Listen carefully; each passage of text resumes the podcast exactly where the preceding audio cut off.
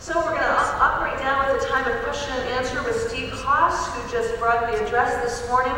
And also we're pleased that Richard Stearns is here. If you gentlemen would just come and join us. Richard is president of World Vision USA. He'll be more formally introduced. But both of these gentlemen are free now to answer questions and to allow us to process. I think some of us need that time. So I would invite you, if you're interested in asking a question or just sort of um, uh, directing some thoughts towards these folks, to come forward and use this mic. Or if you're not able to come forward, just raise your hand. And Brittany has a mic. She's right over here in the corner. She'll be looking for you if you would like. But this is our time. So let's just take a minute and um, breathe. If you're like me, I need to do that. And then go right ahead. Anybody who's willing and ready to go, come forward and use this mic for a question.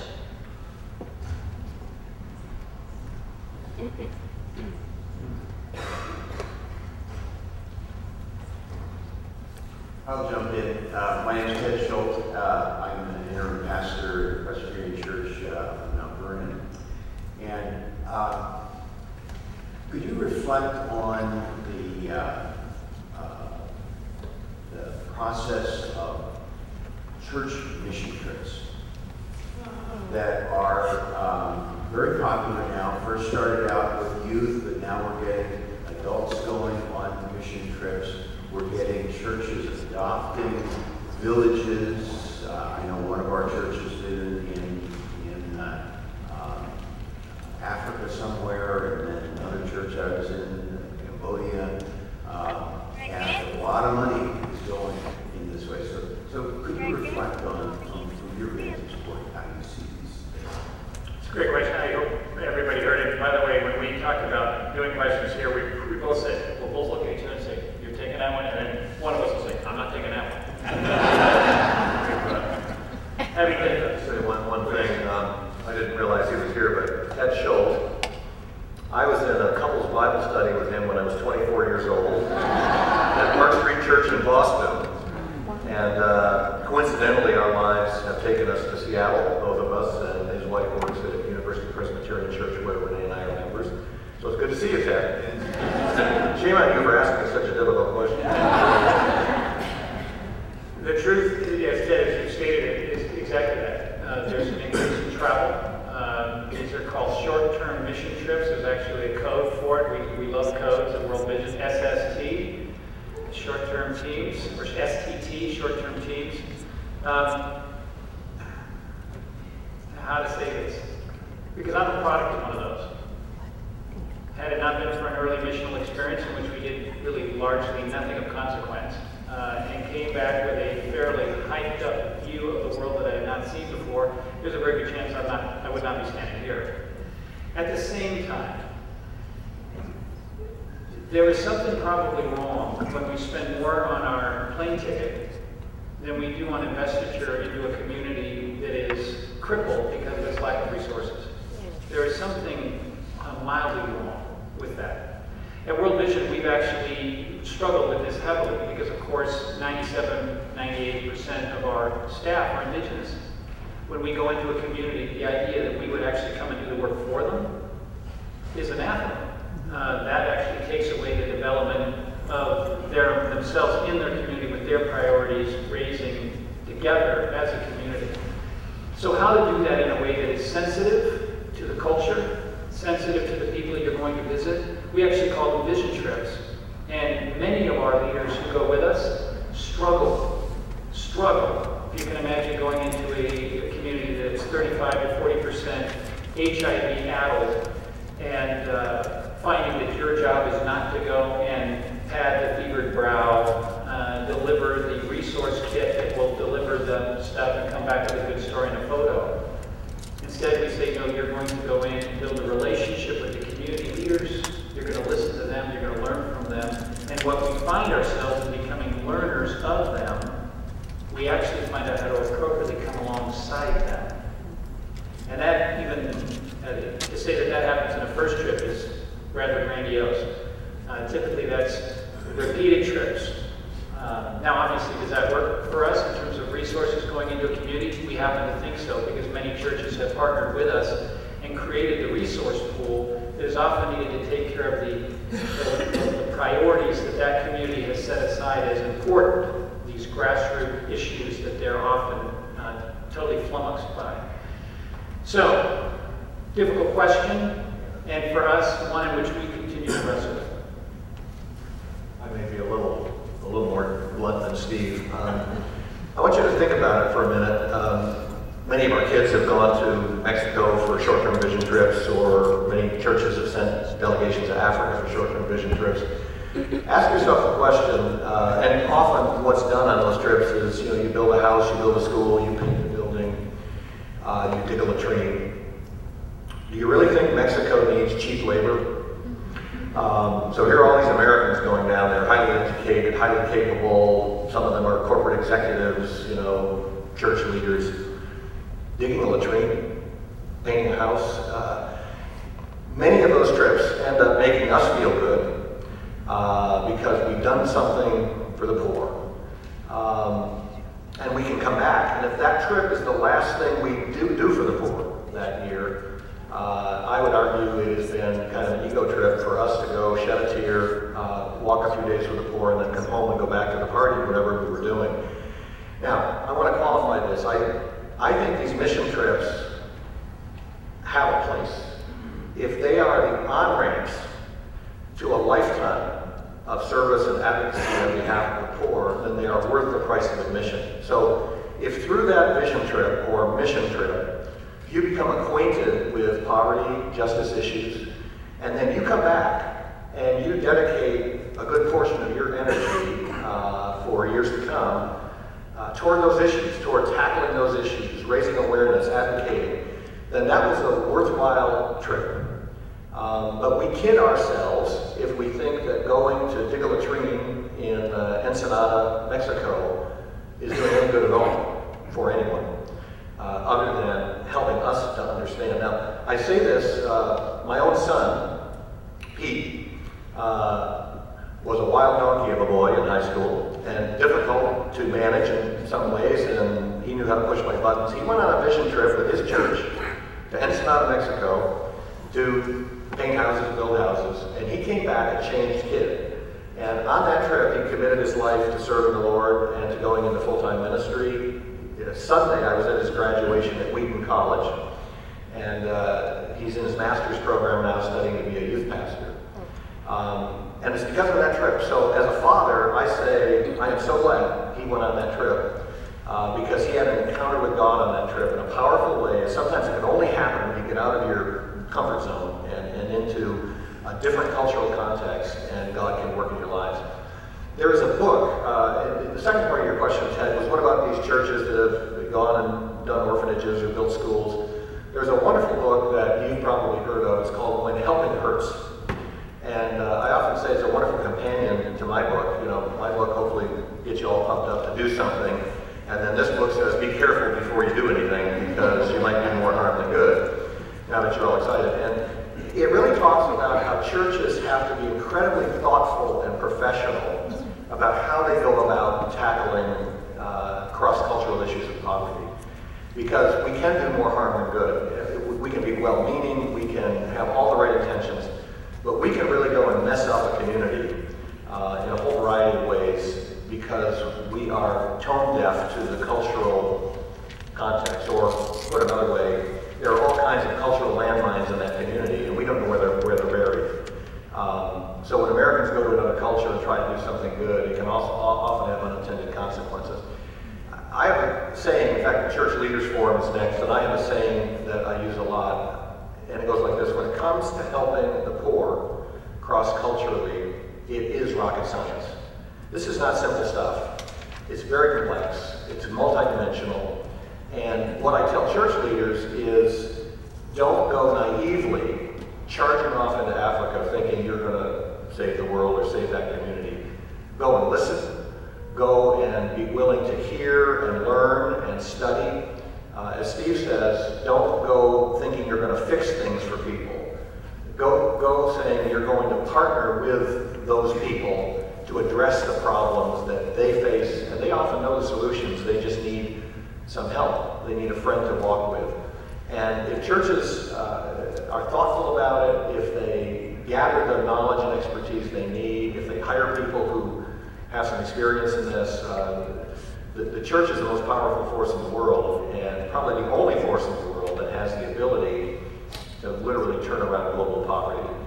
And we would love to see tens of thousands of American churches thoughtfully going uh, to make a difference in the world.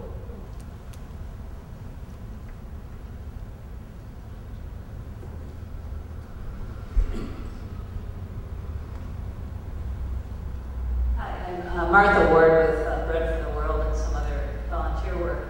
And I wondered if you could speak to the thing that um, Christians and churches tend to not be so good at. We're pretty good at charity and kindness and mercy, but not the justice part, which is very clear in your message. Uh, What is preventing churches from really working on the justice issues, the political part of this?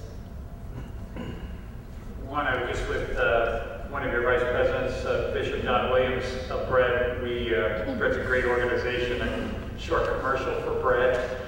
Um, You know, we're still fighting a battle, it seems, that's been going on for a little over 100, and probably 150 years, and it's this divide. It's funny because the students that I'm speaking with on a lot of Christian colleges are new to, I mean, they've never heard of this, and frankly, they don't care. This idea that there's proclamation of witness and then there's social justice. When I'm with most students, they put the two together and they look at me like when I'm trying to tell them that there's a real divide out there and that you're either going to do proclamational witness, which most people term in the evangelical circles evangelism, and then there's this other part called social justice, and never the twain shall meet in so many churches that I'm in. And I think that is what is keeping uh, many, especially in the evangelical uh, side of the divide, uh, from entering in for fear that if I get into that, I will lose the message of the gospel because I'm so uh, busy doing the building of social structures. And the truth is that if you don't have both together, and I think this was the point of Rich's book, if you don't have both together, you don't have the gospel. Uh, what Ron Sider calls a one-sided gospel, what a one-sided gospel is a bastardized gospel. And so how do we do that? I think by, how do we get those two together? I think by, if you're a pastor preaching on both sides of that and bringing them together as one. I tried to do that, by the way, this morning. That it's not just proclamation of witness. It's also about wrapping in this understanding that, that the world is not the way God wants it. And he's brought us into play as his co-workers, as ambassadors of reconciliation across the entire landscape. That there is nothing for which he, as we all know, doesn't point his finger and say, mine. Well, if that's true, then there's not one part of the academic institution, not one part of study for which he's not Lord over. Which means that I'm engaged at government levels. I just, I'm not one that likes to say, okay, now it's all to government or it's all to this, or it's all to that. It is setting loose, in this case, SBU, to say, what is it God's called you to? Because He has called you to something. You know, now what is it? Now really become educated in that. Really become home that. So it's not just science, it's also art. And put those two together and unleash those gifts and talents as God has given you toward the greater good. Let me give a couple of real world examples, and I think you're talking about the power of advocacy and the power of our voices. So if building a latrine in Mexico is not maybe the most productive thing uh, in tackling global poverty, what could we do uniquely as Americans uh, because of who we are and where we live? Um, last year, um, a bill came before Congress that was a child soldier bill. And I think there were seven or eight governments uh, internationally where we were giving direct military support to those governments. We were providing federal tax dollars to build the military capability of these seven or eight nations, all of whom uh, draft children into the military. Uh, children is defined by under 18. And some of these armies literally use 14 year olds, 15 year olds to carry guns and shoot people. Um, I don't know about you, but I think most of us would believe that's wrong. That's, uh, in fact, I have a problem with 18 year olds carrying guns and killing people. But, um, but so we work within Congress uh, with a number of organizations to advocate that we need to pass a bill that makes it illegal for the U.S. government to give military assistance to any nation that drafts children under the age of 18 to serve in the military. And the bill passed. And now those countries, if they want to continue to, re- to receive military aid from the United States, they have to raise their draft age to 18. So there's an example of how uh, you know, churches and individuals advocating toward their congressmen, uh, senators, elected officials uh, made a difference. Uh, in fact, we even have some stories about how a, a, woman in a volunteer group, a Woman of Vision group, uh, World Vision has these groups of women around the country, and we try to unleash the power and passion of women around these issues. And she literally cornered her uh, senator or congressman on an airplane flight when she saw him sitting in first class. and she desperately tried to get off the plane and ran down the concourse and grabbed her congressman or senator, I can't remember which it was, and talked to him about the child soldier bill. And he was later one of the people that helped sponsor it to, to be introduced into Congress. So advocacy works, and we can make a difference. Uh, one other real life example is right now we're in a tremendous budget crunch in the United States. That's no news to anybody here. But uh, the current proposal on the table, uh, I guess it's uh, Representative Ryan's proposal, would slash foreign assistance programs by 40%. Not 4%, 40% uh, in the 2012 fiscal year. And not just foreign assistance programs, but the entire State Department. So diplomacy, all of our ambassadors and embassies, anything that involves diplomacy or development uh, around the world would be slashed by 40%. Um, now, I happen to know what's underneath those numbers. And uh, the President's emergency plan for HIV AIDS relief is in those numbers. And there are millions of Africans who are alive today because of the antiretroviral drugs they're receiving because of this U.S. government program that President Bush passed through Congress. Uh, it has saved millions of lives, and these women and men are now alive to raise their children so they don't become AIDS orphans. Uh, program cut, no more drugs, they die. Period. The President's Malaria Initiative uh, is about a $1 billion a year program. It's protecting children all over the world from contracting malaria. Steve referred to this. No more malaria money from the U.S. government, children die. Now, you may disagree about whether our tax dollars should be used for these programs, um, but it's not an academic debate because if that budget proposal passes Congress, people will die. Children will die, men and women will die.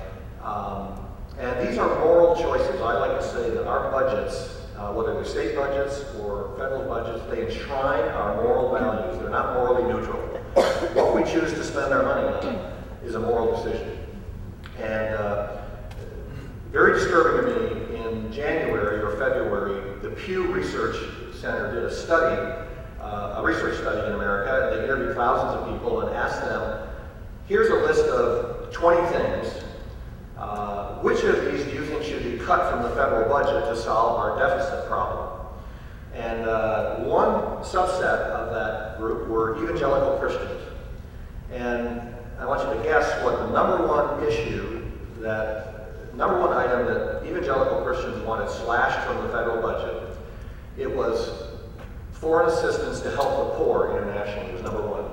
Now the non-Christians, didn't want to cut foreign assistance to the poor in nearly the same numbers. It was the evangelical Christians that wanted to cut assistance to the poor. The number one thing they didn't want to cut, evangelical Christians, was military spending. Now, you have to ask, what would Jesus do? You have to ask that question. Now, we can influence that, and that's where our advocacy and our voices come together. And sometimes churches get uncomfortable with politics, but I think church groups uh, have a tremendous opportunity to influence Congress because if all congressmen here is don't spend our money overseas, uh, don't take my taxpayer dollars, I want small government, I, I want this, I want that. What they're going to hear is, well, nobody wants these foreign assistance programs, no one wants these uh, programs that unemployed in the United States. By the way, that was the number two thing evangelicals want to cut, unemployment benefits to Americans who are out of work. Um, so if they hear from churches and church people uh, that no, we support these things, Uh, my friend Jim Wallis likes to say that most politicians have a finger in the air. They wet their finger and see which way the wind is blowing. And uh, we need to show them the wind is blowing in this direction toward justice and toward compassion and, and not toward, you know, breaks for the oil companies and agricultural subsidies that end up hurting farmers in Africa and a lot of other issues. So our voice is really important. Sorry to get controversial. Don't, don't be sorry. I'm Becky Jo, I'm a Steve student, and um, my question might change the tone a little bit, but I feel like a thing that's really been heavy on my heart with justice.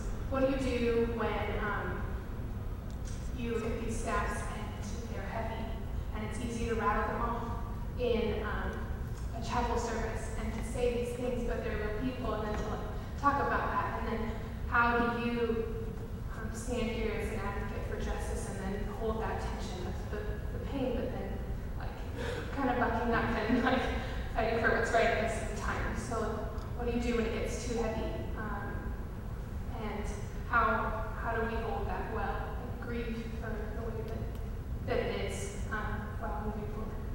Let me, let me start off and then turn it over to you. First of all, you know, often when Steve speaks or I speak, especially with young people, they, they, they, they sometimes feel so overwhelmed.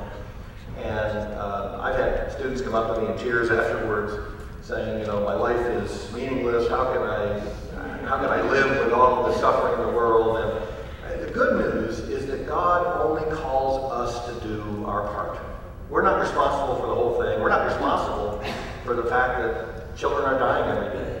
But we can do something about it, and God does call us to do something about it. And so we shouldn't be overwhelmed that it's too big, uh, too massive. Uh, what can we possibly do? And end up actually having a pity party, you know, just weeping over these children and doing nothing. Uh, so, you know, I have a saying that I, if I can remember how I say it, uh, uh, God never asks us to give that which we do not have. But God can't use that which we will not give. So we have to offer our lives and say, Lord, if you just want me to tutor kids in Seattle and uh, in an inner city neighborhood, or tutor, tutor immigrant children who are having a hard time uh, entering into school in the U.S. because of language and other issues, then that may be mine to do, the thing that I can do that makes a contribution to this big thing. Remember, the body of Christ is a huge uh, 2 billion Christians around the world. And all it takes is for each of us to do that thing that God uniquely created us to do. Now, on the personal versus corporate statistics issue, um, one of the things that I have to do, I have to think of one child or two children, specific children that I've met on my trips, um, because it has to be personal. I, I, I like to say that for God, this suffering of children is personal. These are His children. You know, imagine those of you who are parents. If your child was starving to death, if your child had dysentery because of the water, if your child was with 105 fever because of malaria and might die tonight, um, all of a sudden that's very personal. This is not some distant tragedy. So we have to imagine that these are our children or our brothers or sisters or nieces and nephews that are suffering. And always remember that God knows their names, He knows their stories, and He has a plan for their lives. Um, but He's sending us, uh, and sometimes, in some cases, to rescue them, in some cases, to help educate. Uh, but He's sending us uh, to be His hands and feet. And that's a tremendous privilege, and not something that we should be overwhelmed by, but something we should be excited about. You know, and if I can save that one child, or help that one child, I've made a difference. And uh, the life of a child in God's eyes is infinite, infinitely precious. Uh, so even if 22,000 more children die today, if I help that one, I believe the angels in heaven are singing rejoicing because that one child uh, who was reached. Um, And following up on that, um, I'm going to answer your second, second part of your question first. Um, And that is how do you not get overwhelmed? Get engaged.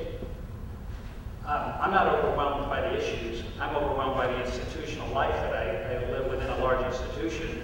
You know, you have to work it through different systems in order to see something that is so clearly, why can't we just get to step B? Because you have to go through these other steps. Some of you are nodding your head, you know what it's like to be in a large institution. That's the part that is quote unquote soul killing. Um, but actually, engagement with the poor, being engaged is the thing that gives life. It's what creates community. It's what actually makes me get up in the morning and be excited about what I get to do. If you're a university student, every chapel service potentially is another place to go get whacked again with overwhelm. And what I like to tell students, often the ones that come and work with us as interns, is your job is about winnowing down or sizing down to what God has called you to do. And being able to say, that's great, what someone just shared about trafficking. But potentially trafficking isn't the thing that God has called you to do.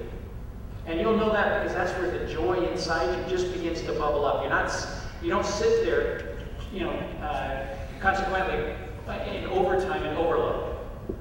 Uh, the thing that where I believe God calls you to is where there's a part of you that just rejoices that you get to do this, even if other people are saying, Really? That's horrible. Why would anyone want to? Oh, but I love it. Watch yourself when you say that. that could be a directional diagnostic that God's saying, This is where I want you. But continue to bring it down to one or two things, especially in light of the fact that you've got studies and, and, and the, the college experience that you are to go through. I will use these students as an example. There were seven students. They were smart enough to realize that we were all called, according to them, we were all called to minister to people with HIV. All of them figured that out amidst all the other issues that were presented on campus. But they also realized we can't do this singly. We need to do this in community so that we don't get taken apart, but that we really do get experience so that when we leave here, I don't know where these students are today, but my guess is they're still engaged on this particular topic. And probably in very leadership-oriented ways because they were given, you know, that this, this place is a place to experiment. They were given a chance to exercise their leadership legs and, and to really move out. And again, possibly bypassing some other messages that were given to them in light of the fact that they kept focusing, focusing, focusing. And when someone does that, people like us who are older, mentors within the school system, et cetera, are able to give resources because you've been doing the tough work of saying it's a big world out there, but God, where have you called me specifically in the time that I've got to minister?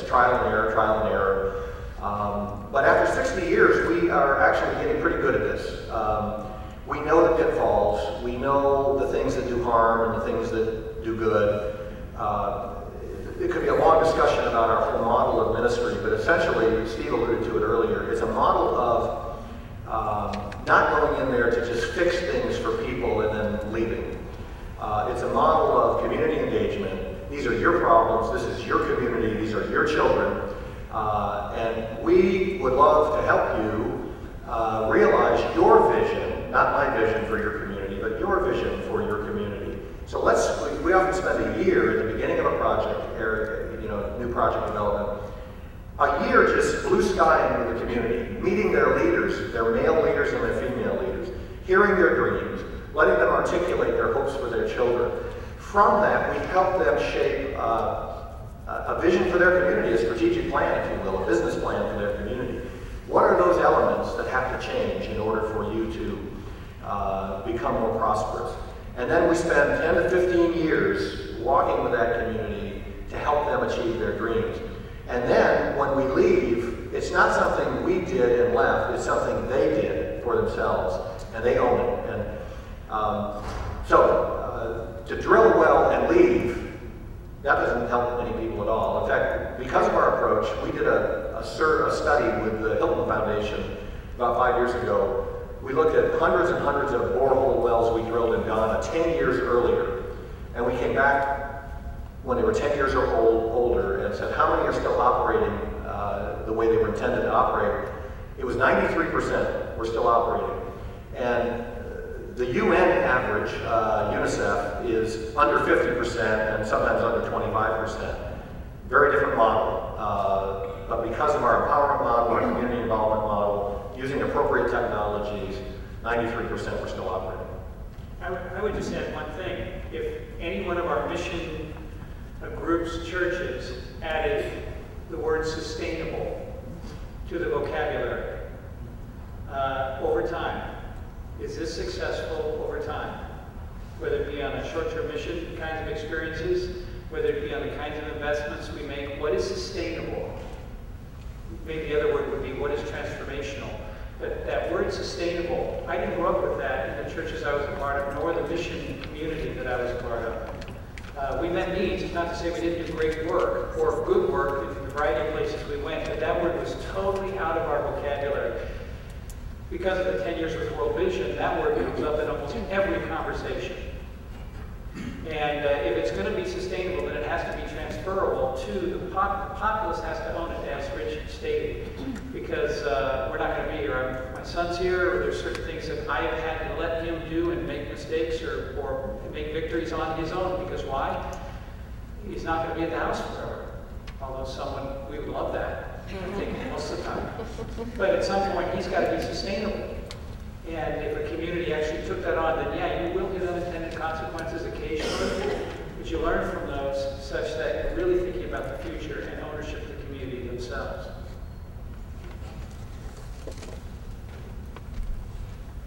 We'll let this be our last question. There's going to be a question and answer time also at the end of the lunch. So if you've got other questions, keep those in mind, but let's let this be the last one. You mentioned Gaza, and I was wanting to ask the question, what do you say to those Christians who commit their resources in the belief that they're answering God's call by supporting the settlements in the West Bank that lead to displacement and water shortages and poverty for others? Go ahead, brother. The beauty is we just came back from 10 days together with about 30 church leaders in the West Bank. We spent most of our time, well, we spent about 100% of our time in the West Bank. Um, I have decided that there is a, a real vivisection in our theology. There are those, and we all agree up to a certain point, and usually that's the last book of the Old Testament. We all agree on that. And then when we start marching from that place, there are those who say that, as you, your question kind of uh, infers, there are those that say that the Jews get the land and the Christians get heaven. And that's kind of the way it is. And therefore, I want the Jews to make sure that they keep the land, and I want to make sure that the Christians get heaven. Um, as an organization, uh, we have trouble reading that when we read the scriptures in light of who Jesus is and what Jesus said and what Jesus did. And so we don't tend to get involved in uh, theological shoving matches with those who would say, wait a second, it's a dispensational Zionist line. It's where our theology has wedded itself with political philosophy. We don't get involved in that. We say our job is to minister to the poor, and in that way, World Vision is pro Israel, pro Palestine. Most importantly, we are pro peace. We are pro nonviolence. And so we speak directly to those Palestinian elements that would see violence as a way of getting their voices heard, and we'd say that's not the appropriate way to get about your uh, being done. At the same time, the level of injustice that's now being visited on Palestinian communities throughout the West Bank is, um, as Desmond Tutu called it, apartheid on steroids. Uh, and we don't stand for that either. So we stand against that. We say that everyone has a right to be treated as a human being with certain inalienable rights that are universal in nature because God dwelt human beings a certain way. Um, and so we continue to minister to the poor because we actually believe our best work is done when we follow the dictates of our Lord and Savior and minister to the least of these in the way in which He did. Um, and in some cases that means advocacy. We speak out because of what we see, and we see it. Let tell you, we're the largest organization in the West Bank. Working with the church, working with Muslims and Christians and those who don't share either one of those faiths. Uh, we see it. But our job is to continue to bear witness to the one who brought life and peace and justice. Uh, that's our job. You know, a lot of uh, the Middle East issue could be parsed around the phrase, uh, the ends do not justify the means. Uh, if the end goal is a secure nation of Israel at peace with its neighbors, that's a good goal. Um, but it doesn't justify violation of human rights at the most basic level. It doesn't justify terrorist behavior in the other direction uh, from Israel to the Palestinians. There are so many misunderstandings about the Middle East issues. Uh, one understanding is that, misunderstanding is that we have stereotyped an entire group of people. Uh, if I give you the fill in blank, Palestinian blank, just about everybody in this room will either say terrorist or suicide bomber. We have just stereotyped an entire group of people, ethnic group of people, when most of them are mothers and fathers raising children, trying to get their kids to school on time. Steve and I stayed in Palestinian homes one night on the West Bank when we were there. And I actually sat and watched Arabs Got Talent with uh, my family. Uh, they watch TV, they got their favorite shows. Um, ten years ago I was there and I watched Who Wants to Be a Millionaire in Arabic. They would translate the questions and so I could participate. These are just good, down-to-earth people. Uh, there are terrorists amidst the Palestinians. There are some that are terrorists and commit terrorist acts. Uh, there are those in Christendom that do the same thing. There are those on both sides of the conflict. But uh, they have taken, uh, Israel has essentially taken a, a, group of people and they've said you cannot vote. You cannot uh, benefit from the Israeli social programs, the equivalent of Social Security, Medicare, Medicaid that we have here. Um, your schools are going to be inferior because you're Palestinian. You have to carry an ID card with you at all times. Your movements will be restricted. There are places you cannot go and will be forbidden to go. So if you live in Bethlehem, you're five miles from Jerusalem. You can never go to Jerusalem, maybe in your lifetime. You can't go there because you're a Palestinian. Uh, it would be like us deciding Monday morning that everyone of Irish descent in the United States is going to be isolated in the ghettos. We're going to build walls around them. We're going to take away their ability to vote, their ability to benefit from social programs. They will still have to pay taxes to the government of the United States, but they can't vote anymore. Uh, and then we start to confiscate their land and prevent them from moving from one side of the barrier to the other, even if the woman is in childbirth and needs to get to the hospital. Those are the kinds of violations that are happening of human rights. And uh, tens of thousands of Palestinians are Christian. So most Americans don't even realize there are Palestinian Christians. They've been there since the time of Christ. Uh, and they're discriminated against in the same way. In the name of security, and the ends justify the means. Um, as Steve said, we stand for justice. Uh, we don't think it has to be this way. We think there can be a two-state solution. We think that they can share the land and live uh, peacefully next to one another. Um, but it's, it's a very complex and difficult situation. Uh, that I- as I like to say, I'm not sure Jesus would be stringing the barbed wire or driving the bulldozers or holding the sniper's rifle. Uh, I just don't think that's where Jesus would be in the middle of this conflict, and I don't think that's where we should be as a church. So maybe that's our last. I think that's it for now, but I want to just close with these words that we sang just a few minutes ago. Take my lips and let them be filled with messages for thee. Take my silver and my gold, not a mite would I withhold. Take my love, my God, I pour at thy feet, its treasure store. Take myself, and I will be ever only all for thee. May it be so. In Jesus' name.